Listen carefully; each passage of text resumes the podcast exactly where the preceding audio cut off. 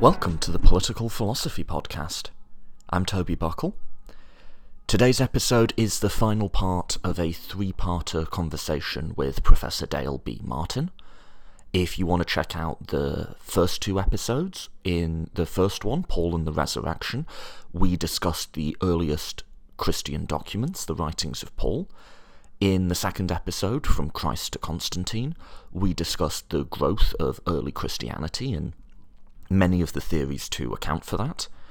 In today's episode, which, as you'll hear, was something I didn't really plan on covering, but we just ended up talking about anyway, we talk about our own personal beliefs. Dale Martin talks about his Christianity, and I talk about my atheism.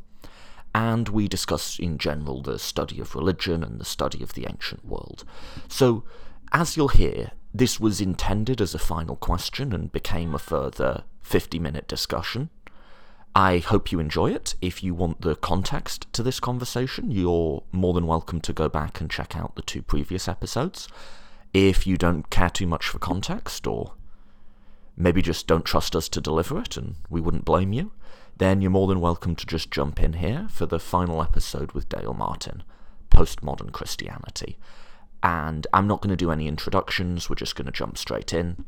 Like I say, if you want the context, you're more than welcome to start the series at the beginning. For today, for a third and final time, it is my pleasure to once again bring you Professor Dale B. Martin.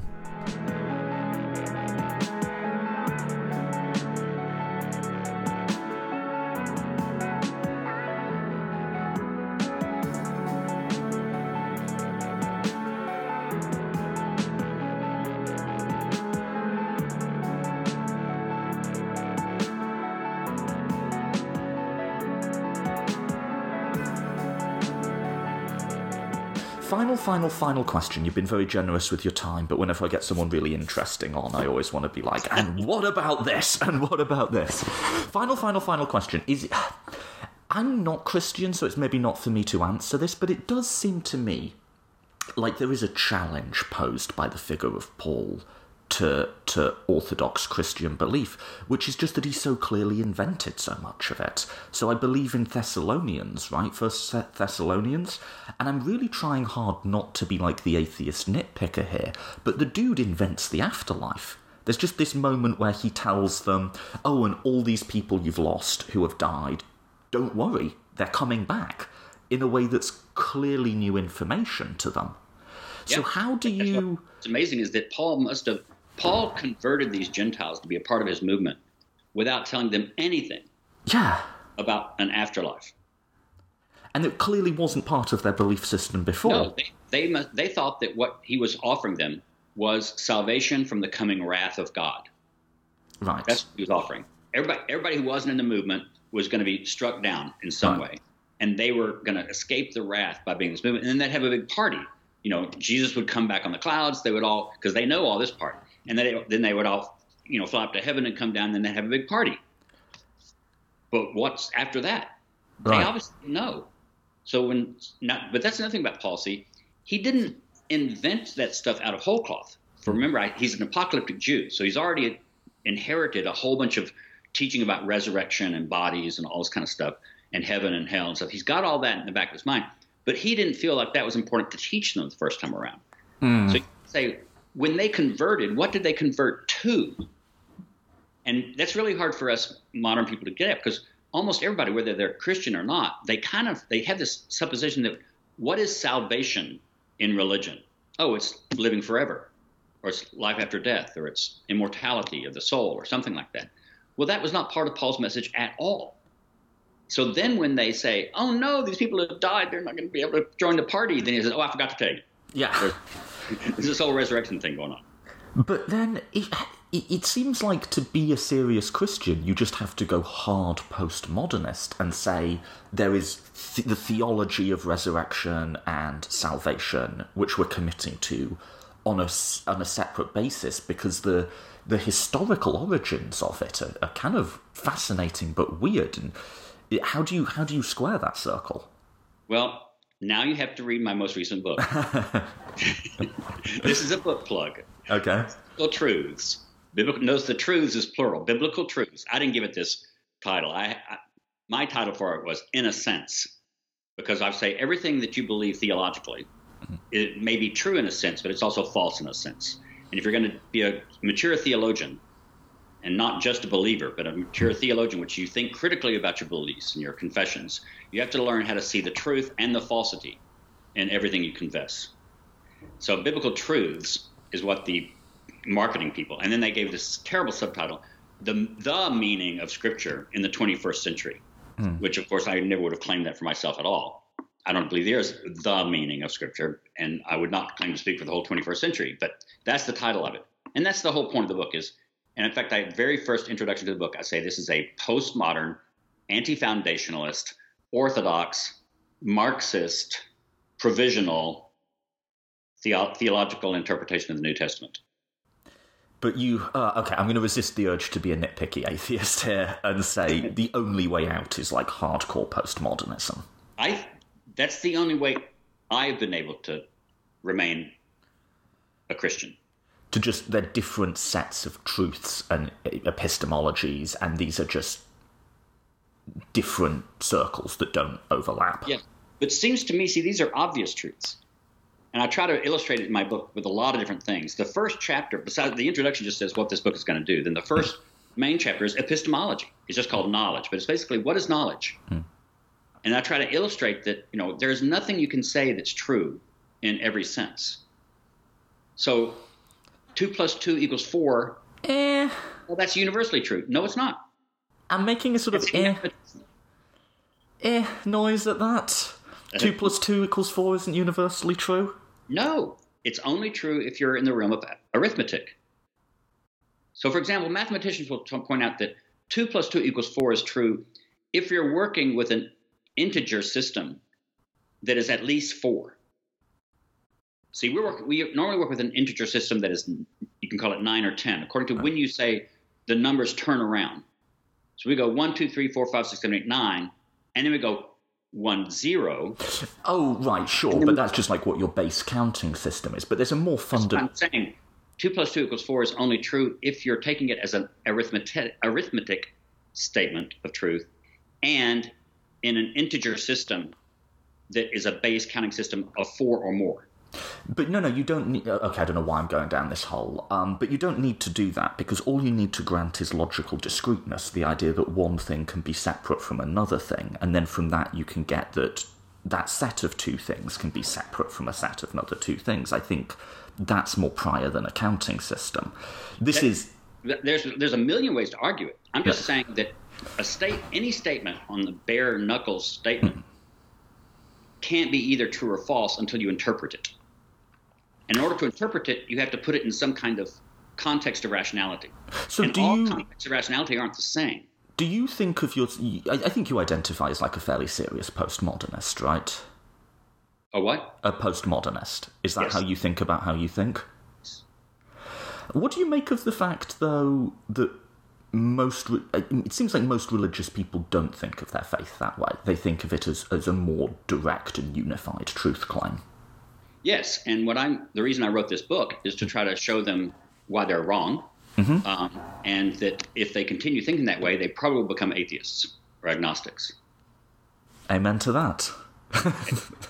that and as I say, so I wrote the book not to try to make people Christians, but to say why is it that at, that at the age of 63, after knowing, believing in science, believing in history, being a critical historian, mm. I still find myself going to church and saying these creeds.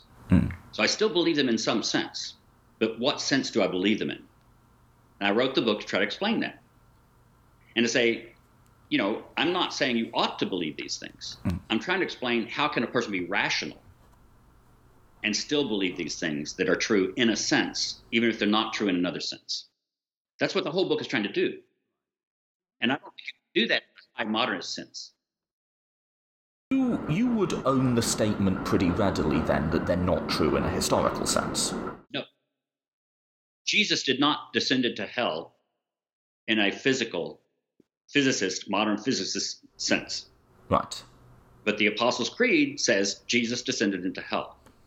And very rational, smart people get up and say it every morning at morning prayer if they're Anglicans.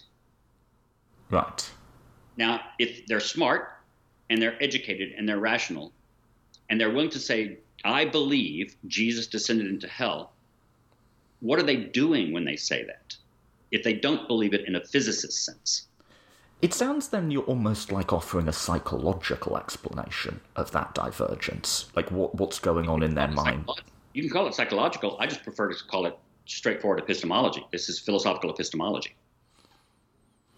There is a final question of how does the atheist square that circle, which I've because like what I've said throughout is I've argued that these ideas actually shape the way all of us think now. We all have some notion of freedom running in our brain, and that's mm-hmm. in large part because it's survived in Christianity or at least mm-hmm. that's my reading of history. Mm-hmm. So there's a challenge to the religious person, which frankly I don't. I'll, I'll, I'll, read your book, but I frankly don't see a way out of that I find intellectually compelling, which is how do you believe something you know isn't historically true? But then there's also a challenge to the atheist if we don't if we don't want to be a nihilist, if we want to be a moral person, which is the very values that we use, the concepts and categories we use to describe social reality are a result of us being situated in a particular historical place and are a result of a religious tradition leading up to that.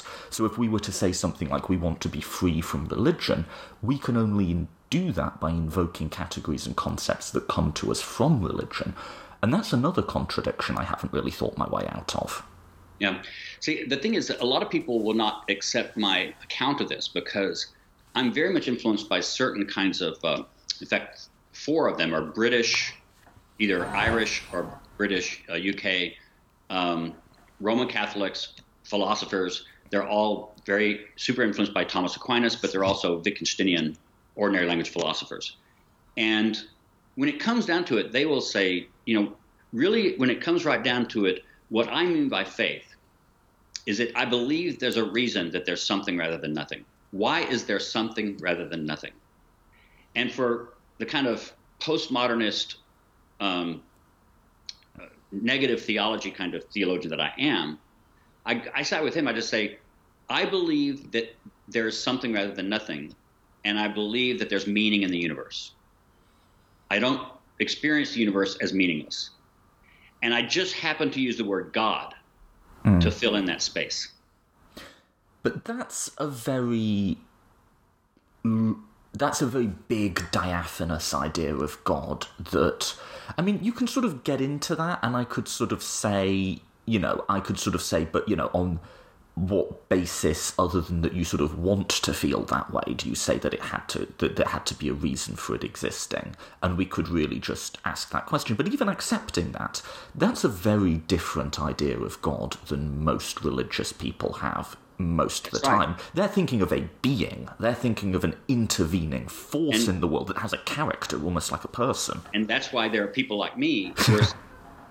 that's idolatry. You're actually you're so misunderstanding the best traditions of Christianity. And I'm not new in saying this. This is what Thomas Aquinas believed. This is what Augustine of Hippo believed. This was a, a, a Dion, Dionysius the Areopagite, who was hmm. a pseudonym for somebody who wrote around the year you know 500 but the whole tradition of negative theology or apophatic theology is that nothing you say about God can be true. Nothing you say about God can be true ultimately. And so you have to just get that to your head. God is not a being. God is the reason there is being. Um, one of these philosophers says a lot of very good theologians just can't get it through their heads when Thomas Aquinas or Augustine or other great theologians and philosophers in Christian history have said,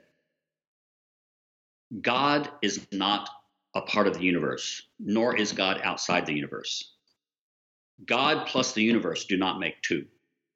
That's the problem with most, and you're right, that's where most people think about it. But people who believe are believers and people who reject belief, they're still thinking about God in a way that the best theologians of Christian tradition have said is idolatrous. But when we, on, on my side of the aisle, critique Christianity, people almost sort of want to deny that and say, well, no, no, no, no, you're taking a far too literal approach. And I think what we say is we're just taking most believers at their word exactly. most of the time. You know? I'm not at all saying most believers uh, are exactly as you described them. But I'm just saying that says nothing about Christianity in my understanding of Christianity. That's why I write books like this to say, you know, philosophy can help, history can help, science can help. And if you want to be a thinking believer in this age and time, you would do well to educate yourself in some of those things. But there's there's in no fact, that's what theology is. Theology is not statements of truth. Theology is basically trying to say, how does it make sense to say I believe? And then your your try, your attempt to explain that is what theology is. but And then explain it not just to other people, but to explain it to yourself. but there's still a starting point that you can't get to by reason alone from the outside, which is you have to start by saying I believe. And No, then you, you don't make a decision to start. This is the thing that most of us just find ourselves believing Hmm. before we become critical about it. So I, I say, I say in my book, I say, I, when some people say, "Well, why do you believe? Or are you a person of faith?" And I say, "Well, I'll give you two. I'll give you two explanations, and I think they're both true, and you can decide which one you want to accept." First, there's the easy sociological explanation. I was socialized to believe. I was taken to church. I came from parents and family that all uh, were faithful people and found it important to pray and to sing songs and to worship God. I just socialized from before I can remember. So it just seems natural to me. That's the sociological. I've been just socialized to have faith. and I could say the same thing about why I don't, presumably. Right? There's some sort of story I could tell there. That's a true. That's, I do think that's a true account. And I say now let me play the theological game. And now I'm getting into Paul's world. Mm. Why do I have faith? Because God gave me the grace to have faith. God decided, Dale Martin, you're going to have faith. I give you the gift of belief. That's the th- correct theological explanation. Is that some people are given by God a gift of faith, and all I can do is say, "Thank you." It makes my life more meaningful. Paul calls uh, faith a gift. Definitely, it's a charisma. So, and and you can't take credit for your own faith in Paul's theology. Even Does- your faith is given by God. Does that? Uh, why am I keeping asking you? You, you? You're too interesting, Professor Martin. You are too interesting. You make you make me ask you questions. But then, but but but. Sorry, I, I, I went into this thinking I'm not going to be a nitpicky atheist, and by the end, I'm being a nitpicky atheist. That's but okay. if faith is a gift, does that not completely cut the legs under from evangelism? Well, it's, I think it does mean that that's for people like me and for a whole lot of people in the Episcopal Church, just where I, what I'm in. We're not all that keen to do evangelizing, or if we, but we basically say, we- basically say, I don't need, I don't believe in hell, so I don't believe you're going to go to hell. So I don't have any reason to want to persuade you to be a believer because I love you and I want to save you from hell. Huh. I, my theology can't admit the whole traditional category of hell as a place that God created to give uh, people eternal conscious punishment and pain. That could not work out with a God of love, period. So, and I'm not alone in that. There's whole tons of people who believe that. But I may indeed, when I when we think of evangelism, we basically say we think it's perfectly okay for us to share what we find valuable Hmm. about Christianity. I'm perfectly willing to talk about that. Now, But- if that's evangelism, fine. But I'm not. I'm not out necessarily. That's the other thing I say in the introduction of my book is that I'm not saying any of this to try to convert people. Because if we do accept the faith as a gift narrative, again, that's one, that's not how most Christians most of the time seem to see it. Um, but two, at very best, that's an explanation that you could give me as to why you believe. It's not really an explanation I think that could be particularly compelling for why I should. And then there's a lot of stuff you could say about the benefits of your faith that I think I could just say I don't need to either take the label Christian or any specific doctrinal beliefs in order to have. So, certainly, there's elements of community and ritual and meaning that I think if we are going to be secular in a serious way, not a just a nitpicking these are the false claims of Christianity way, we do need to find ways to replicate them. Clearly, human beings have need for those things, and clearly, we have need for meaning. And I talk about this a bit on the podcast. I do feel like there is a sort of generation growing up now that, f- even though they're materially more affluent, does feel a lack of meaning in some profound sense. And I don't know what the answer to that is, and I think that void is being filled by all sorts of political demagoguery and just stupidity and vacuousness. So I don't know what the answer is there. But I feel like if you talk to me about the benefits of faith, I'm not sure that there's anything that's n- necessary for me to, to say I believe in the resurrection or anything specific like that in order to have those benefits. And if you just say, well, my belief then is a gift of God in those senses, then I guess uh, we just have to say, well, fair enough. I mean, I'm happy with the old liberal compromise of you lead your life and I lead mine, and that's always been completely fine to me. But it isn't a reason you could offer. It, it, it, it, it the door's only open from the inside there. Then that's not something you could give anyone else as a reason. It would only be an explanation of your own perspective.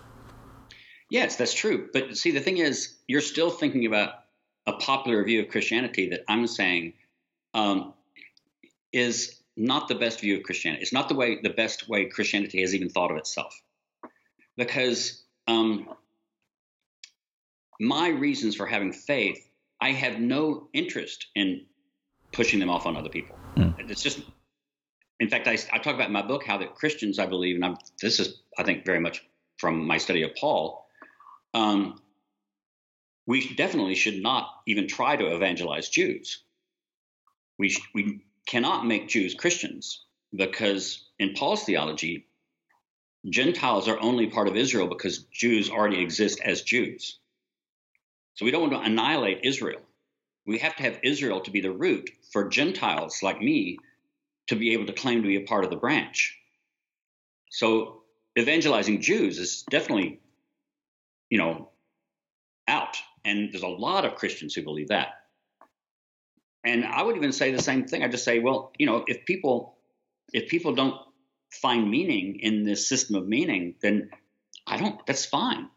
I don't I don't need to convert people either because I'm afraid they're going to go to hell because I don't, or because I need their approval to remain in the church. I just don't.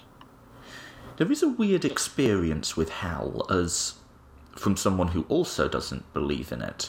Of you regularly, I live in New York City, get greeted by people handing you leaflets about hell and warning me about this. And there's two reactions you can have. One is to go, well, you're just a ridiculous person and I'm not taking you seriously. But then if you actually engage with the ideas, what they're telling you is deeply insulting and kind of like hurtful in a sense is I can say, look, you're approaching me who you don't know, a stranger, and you're telling me I am who you have never met that I am such a morally deprived human being that a good and wise and just being, the only fate they could see for me would be to be tortured for all time until the end of time. And, right. and that's what you feel. The, the, the, like it, it, it gets worse if you seriously engage with it, right? Yeah. What, but, but what percentage of Christians don't believe in hell? It has to be fairly low. No, I think it's actually fairly high. Mm. Um, they might not tell you that. Mm.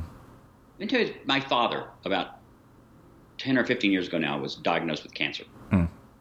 Uh, just uh, prostate cancer. And so they operated, thought they got it. Several months after that, cancer showed up in his bone in his hip. Hmm. Now, this was back when having cancer in your bone was almost a sure death sentence. Um, it's gotten a lot better in the last 10 years. But so I was talking to him on the, we all thought he was going to die, including his doctor. He didn't. He's still alive. kind of losing his memory, unfortunately, right now, but hmm. he's still alive at 87. And I was on the phone to him one time and I said, Dad, um, are you afraid of death? Now, notice he goes to the same fundamentalist kind of church that I grew up in. Mm-hmm. He and mom still go to the same church. It's not nearly as fundamentalist now. They've kind of themselves actually opened up. My parents are very liberal and progressive, for example. They're politically way to the left. And and they're also, you know, they, they go to the church because it's the church they grew up in. It's where their friends are. It's comfortable, you know. But it was a when I was there, it was a very fundamentalist church that you know very definitely believed in he- hell and very individualistic hmm. consciousness. So I said to Dad, "Is it Dad, um, do you do you believe there's anything on the other side? And he said, uh, no, I, probably not. I said, are you afraid of death? And he said, no, not at all. I've had a, had a good life. He said, I've had a good life, and uh, I don't want to be in a lot of pain or suffer a lot, but I'm not afraid of death. He said, so you don't, do you live in heaven? Oh, I don't know. Uh, and basically, it just it didn't matter to him. He wasn't afraid of death. He, and that's where his faith in God lay. Mm. Is that he thought God is simply the confidence that death is not a terrible thing. That's kind of the way he thought of it. But I mean, I feel like I could have that sort of. I mean, by that by that definition, then maybe you're, I believe in God that, because that, I, am not. That thing of saying, if I describe what I experienced, then I'm trying to get you to experience it also. I don't care if you experience it that way. Hmm. I'm just saying this is the way my father experienced it. Yeah. And so, if someone like that at a, what it basically is a fundamentalist church hmm. can have no truck with hell, I think there are probably a lot more people out there. I know the people at my church that I go to here, which is though a fairly progressive, liberal, well-educated Episcopal church in New Haven, Connecticut. I would d- doubt that anybody of us believes in a literal hell. Now we might say, yes, I can confess that Jesus descended into hell, but what I mean by that is Jesus is always available to people no matter where they are. Um, and so, now I think there are actually a lot of Christians, at least who don't believe in hell in a kind of literal sense. My problem with that, not my, not my problem with that, and I appreciate the story about your father, is, well, not appreciate, you know, thank you for sharing that, is that it seems to me like the idea of hell, both within the Christian world and the Muslim world and maybe some others, really is driving a lot of unnecessary evil and suffering in the world in a way that I think other p- types of Christians or Muslims who don't share that belief need to be doing more and are not to call out. I think yeah. that well, you know you don't even have to limit it to hell. You know we're all in agreement mm. that Christianity, like just about all religions, empirically looked at, you could even say maybe has done more harm in the world than good. You'd, you'd, you'd sign off on that claim, or at least that it's plausible? Yeah. You take in the Crusades. Yeah. But, the, but, the but there's also uh, we, are going way over time. I'm just going to turn this into two podcasts instead of one. you should you should not interest me this much. Um, not that you shouldn't. But, but, but, but the, the, the problem. this person for three days. Um, the problem, though, with, with, with this is it's not just that there are people. I think what a lot of Christians want to say is the Crusades, sure, there are people who happened to be Christian who did evil things. I think I'd want to take my critique one step further in that in some times and places it's specifically because of their Christianity and specifically because of beliefs about the afterlife that they were doing evil things, that it was a bright line from belief to action. Wouldn't oh, what I deny is that, and this is where atheists get into trouble also, just like a lot of Christians. Um, you cannot essentialize Christianity. You can't say there's an identifiable essence of Christianity. That can't be done, and it can't. It shouldn't be done. Even it's done by believers and it's done by non-believers. But that's the mistake. Is to take something that's very complex and can go many different directions and say that at its essence See, I, am just saying Christianity as an identifiable historical social movement has may well have done more harm in history than good. I'm perfectly willing to say that. I'm just want to say that if you think that's an argument against Christianity, you're thinking simplistically. No, what I want to say, I mean, it's a bit like there's no, I would argue, um, to take something I include myself on the inside of, there's no um, identifiable essence to liberalism there's a set of sort of recurring themes in a Wittgensteinian sort of sense, but there's not a definition, I don't think. Um, what I would argue is there are specific ideas within Christianity that will not be defining of all of it and will not apply to every individual believer, but that might apply to a historical majority of them that tend to have predictably dangerous consequences. And I think hell is chief among them. Because if you really believe that by me saying my atheism, if you really believe in the reality of hell, then I can use mere words that can cause your child to suffer for all time until the end of time, I'm a much greater social threat, taken literally, than even like a, a, a pedophile or a murderer or something. Because, and, and if you imagine someone who was abusing or killing young children, you would react the same way religious fundamentalists react to atheists, is you would demand that they be locked up. And if the state wouldn't take action, you would. And that is the way a lot of people in fundamentalist countries, I'm thinking of like Bangladesh, where atheist bloggers are routinely hacked to death, or the Middle Ages, where the religious dissenters were burnt. And that's not just people behaving badly, it's people actually behaving very morally and reasonably given the internal logic of certain ideas. Yeah, but that's no you're you're not making any point that we haven't made about the abortion debate. If you if you really believe that a two cell zygote is a full human being and person in every sense, then you would be absolutely crazy not to take any kind of abortion, even a day after pill, Hmm. as being the full equivalence of murder. It makes perfect sense. And so you don't dispute people like that by saying, um, notice how ra- irrational your belief is, because it's not irrational. It's perfectly rational. It's based on what we believe is a mistaken premise. Hmm. And so what you have to do is talk to people about the premise. Right. So if I'm talking to someone who, a Christian who believes in hell in the traditional sense, I'm not going to talk to them by saying just things like, well, where is this physically? Hmm. And why has science never found it? I could actually say that sort of thing. I'm going to go to something that I would be more fundamental and say, do you believe that it seemed to have been taught by Jesus of Nazareth as well as Paul that the most important thing to say about God is that the meaning of God is love of neighbor? That all the law, any good law, is wrapped up in the love of the other.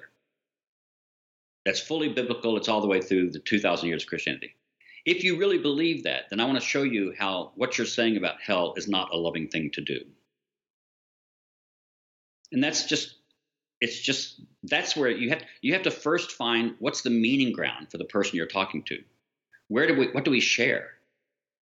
Because there's no abstract truth anywhere that we can find. We have to start with what we share. So in my book, for example, I don't try to show scientifically that it's irrational to believe in hell. I try to show how it's not consonant with the best understanding of Christian teaching. Which is a, a reason a lot of people gave for their atheism is um, if you read someone like James Stuart Mill, the father of John Stuart Mill, his atheism was pu- purely moral. It wasn't based on any like, um, uh, you know, scientifically this, that, or the other. It was based on um, the, the contradiction between a loving God and hell. Um, and um, John's, my, yeah. my friend Bart Ehrman, he, he lost his faith. And he, did, he doesn't call himself an atheist, he just calls himself an agnostic. Hmm. And mo- most recently, I heard him on the radio, and he was calling himself a a Christian agnostic, even, or something like that.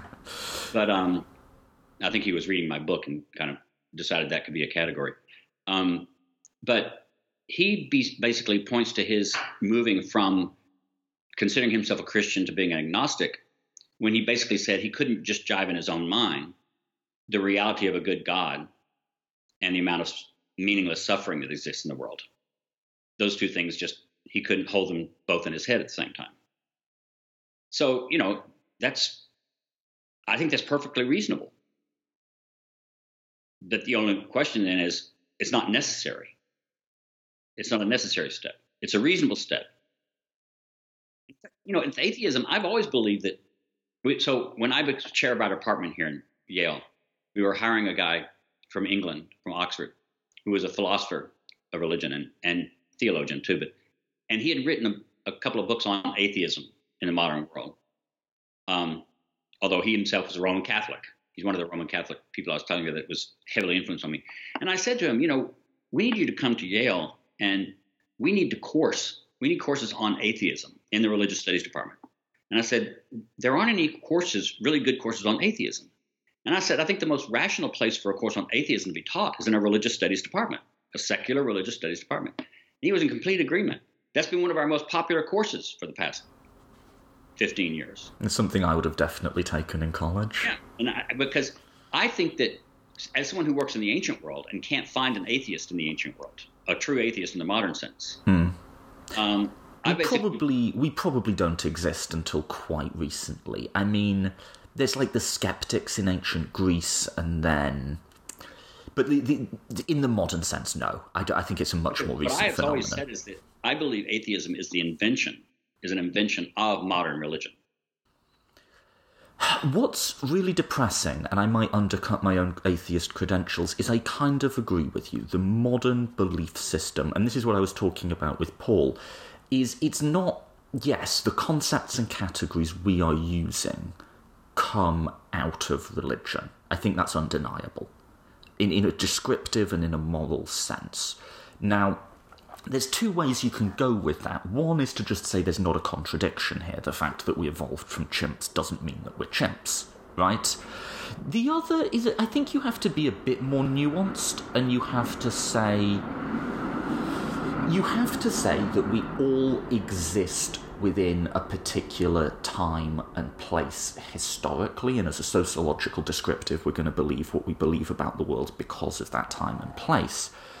And then you can't just take the values and categories and concepts that you come to. You can't trust the world you were born in to be right, as I think Mill said. So you have to look at the different things around you, you have to look at the history that got you there, and you have to try and see those other value systems from the inside and see yours and what yours looks like from them. And then, in a kind of like uh, Michael Oakeshott says this, I think, just go between them and try and find some sort of equilibrium, try and find some sort of pathway or point that makes sense. But that's a life's work. And not everybody can do that all the time. But that's the that's the best answer I've got to this idea that atheism evolves out of religion, and it does, because what we preach today is distinct even from something like deism. You know, it's a different thing. Um, and I, I think there's not enough reflection on our history, and I think we do need to make an effort to understand what Christians really believe. And I think that goes both ways. I think it means making an effort to understand what you believe, but it also means making an effort to understand, like, take the fundamentalists at their word. They do believe it. Yeah. Um, I don't know. I don't have a full set of answers on that, but yes, and certainly, certainly, certainly, when it comes to the the value side, the moral side, certainly um, modern liberalism is an outgrowth of particular theological debates. Something like Locke is a great exemplar here. I think people view that as a political theory. It's it's those are the, the political consequences of a religious theory. Yeah, one of the things we've done here at Yale a lot. In fact, some of my PhD students, one of my PhD students wrote his dissertation on this topic, and it's been published and it's gotten a lot of attention. Is the I try to teach my students the category of religion that we think of, in at least in the 20th century, didn't exist in the ancient world. It you just don't have this kind of another category of ma- a way to make meaning. What we would call their religions, and in fact, you can't find a Greek or a Latin term from the ancient world that actually looks that does the work that religion has done in the 20th century. So one of my students actually made that the topic of his dissertation. He said, "What would Paul look like if we got rid of the category of religion mm. in the way we use it?" And so the first half of that dissertation was published by Yale Press, something in the title like "Before Religion" or something like mm. that. And he basically tried to show how in the ancient Greco-Roman world, religion doesn't exist um, as we talk about it. But it really is, and so one of the things we try to do is say, well, when did religion start? And he and I and other people have said, well, it first starts in among mainly Protestant scholars in the colonial period when they're discovering. Before that, everybody was kind of there was Christianity, and then there was a subsets of Christianity, which were Judaism, which was kind of taught as a heres, heretical version of Christianity, mm. and you know paganism or Islamic Islam, which is also uh, heretical part of Christianity. Um, and as they saw different cultures and started to say, well, when they go to South Africa, you know, what are these? They they don't have a religion. They think the Dutch think they don't have a religion. So I say, well, well, what is, what do they? They actually have, look like they're doing something like liturgies. Well, maybe that's their religion. In other words, we basically say the very idea that there are religions, that there's a, a universal category of religion, and then there are religions that are separate subcategories within that universal category. That was a modern invention. And you had, to, in my view, you had to have that construction first before then you have atheism as a as an option. Yeah. Otherwise, otherwise, what we call religions, they're just water that the fish were swimming in. They never even thought about it. You know, you don't think about the because you just what we call you know the gods and things. They were just part of their world. That you, why question it? It's like why question air?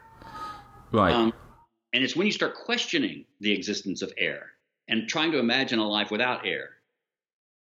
That's a shift. And what we teach is that you've had to have first the invention of the modern category of religion before you could even have atheism, which is why you don't find true atheists in the ancient world.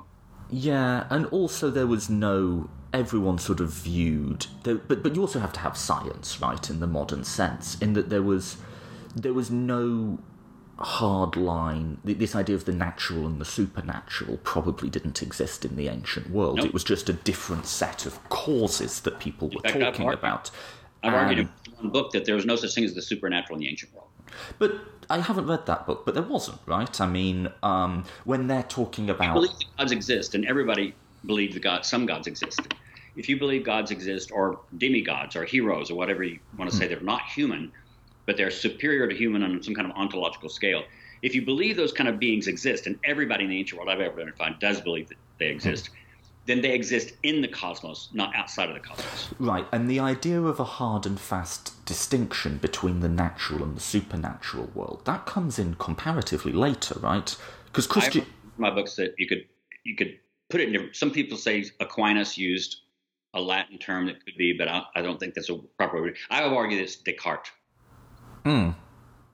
In fact, I, I quote several of his writings where this is the first place you really get a realm of reality that's truly real called the supernatural, but plays by different rules than the natural realm.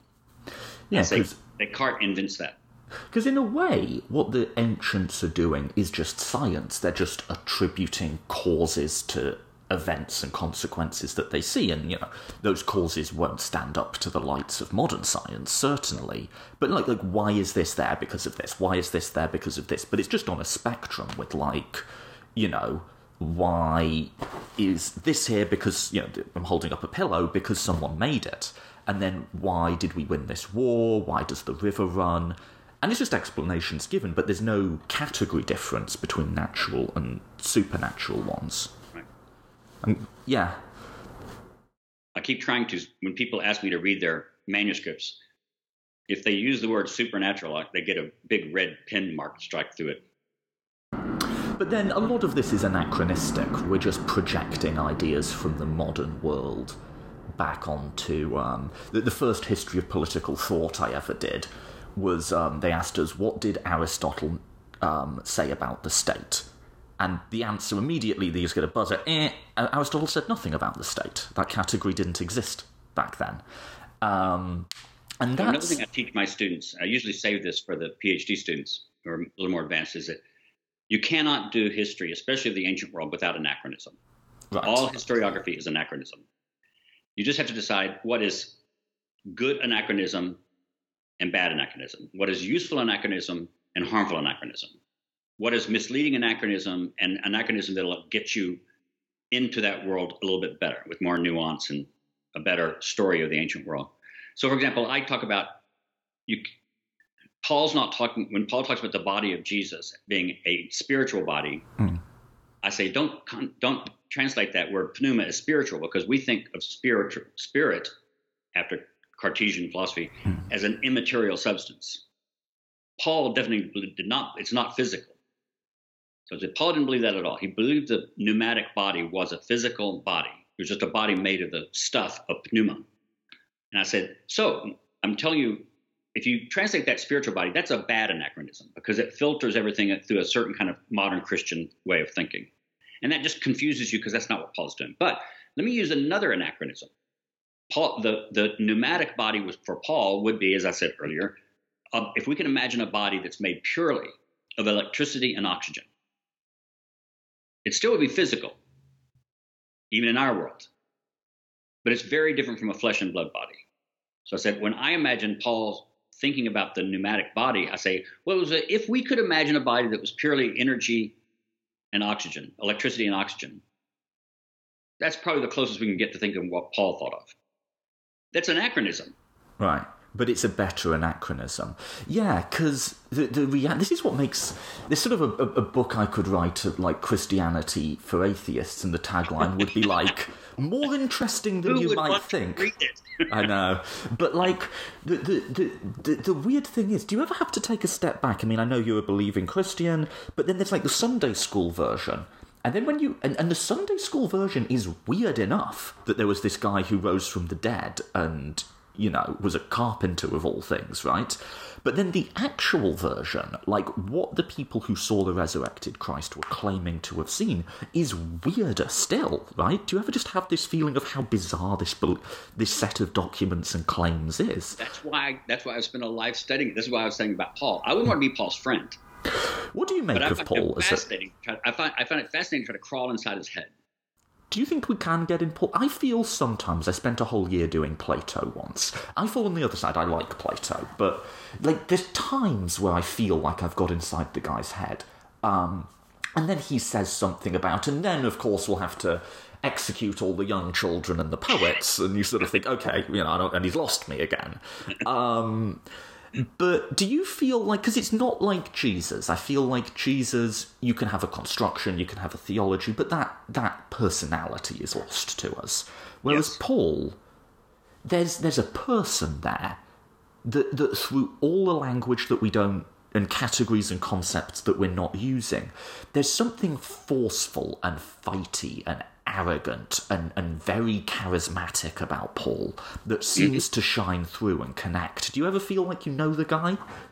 Uh, sometimes, but then I again, it's like my I've changed my mind so many times about what I think about Paul over my career. So you know, sure, there are times when I feel like that I, I I have a sense of his personality, but then also I'm a good enough critical historian that I say you realize this is your construction of Paul.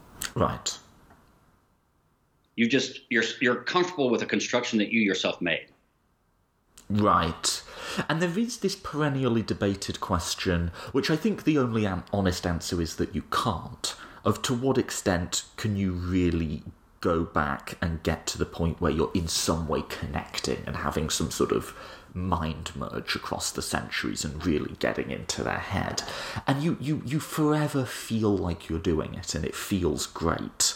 Mm-hmm. But then maybe there's just a hard, almost just like atheistic, if I can use the reality, which is you're not. And it's just stuff that happens in your head. Yeah. Yeah. Okay. Okay. That was a while. Thank you for thank you for that conversation. Welcome.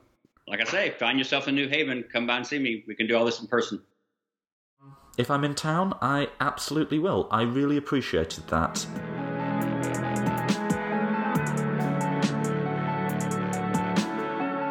Thank you for listening to the Political Philosophy Podcast. If you're enjoying the show, if you're finding it interesting or thought provoking or valuable, then we suggest a donation of $2 per episode. That's really easy to set up. We have a Patreon page now, and since we launched this feature last week, we've seen our first few donors, which is incredible. I really want to just thank everyone who took the time to chip in a couple of bucks that is really great. I'm very grateful to everyone who did that. Thank you. We've also seen some good growth in our overall listening numbers. We've seen a big spike in the last week. So, big thank you to everyone who shared the show or shared one of our updates on social media or anything like that. And if you do want to support the show but can't manage a donation, then sharing it is a really great way to do that as well. So thank you for everyone who's been doing that. if you want to sponsor us, then it's really easy to do. We set up a Patreon page, links to that, as well as to subscribe and follow on iTunes, on YouTube, on Facebook or Twitter. Twitter's actually where I do most of my business these days. If you want to get minute to minute updates of the show, follow us on Twitter. The links to all of that are on our website, politicalphilosophypodcast.com. Politicalphilosophypodcast.com. So check that out. Please do support if you can. And yeah, until next time, I'll just leave by saying I'm really genuinely grateful. And sometimes I have to pinch myself a bit that it's really taking off this much. But I'm really grateful for everyone who's supported us on Patreon and everyone who's helped get the show out there by sharing. So, thank you. Until next week.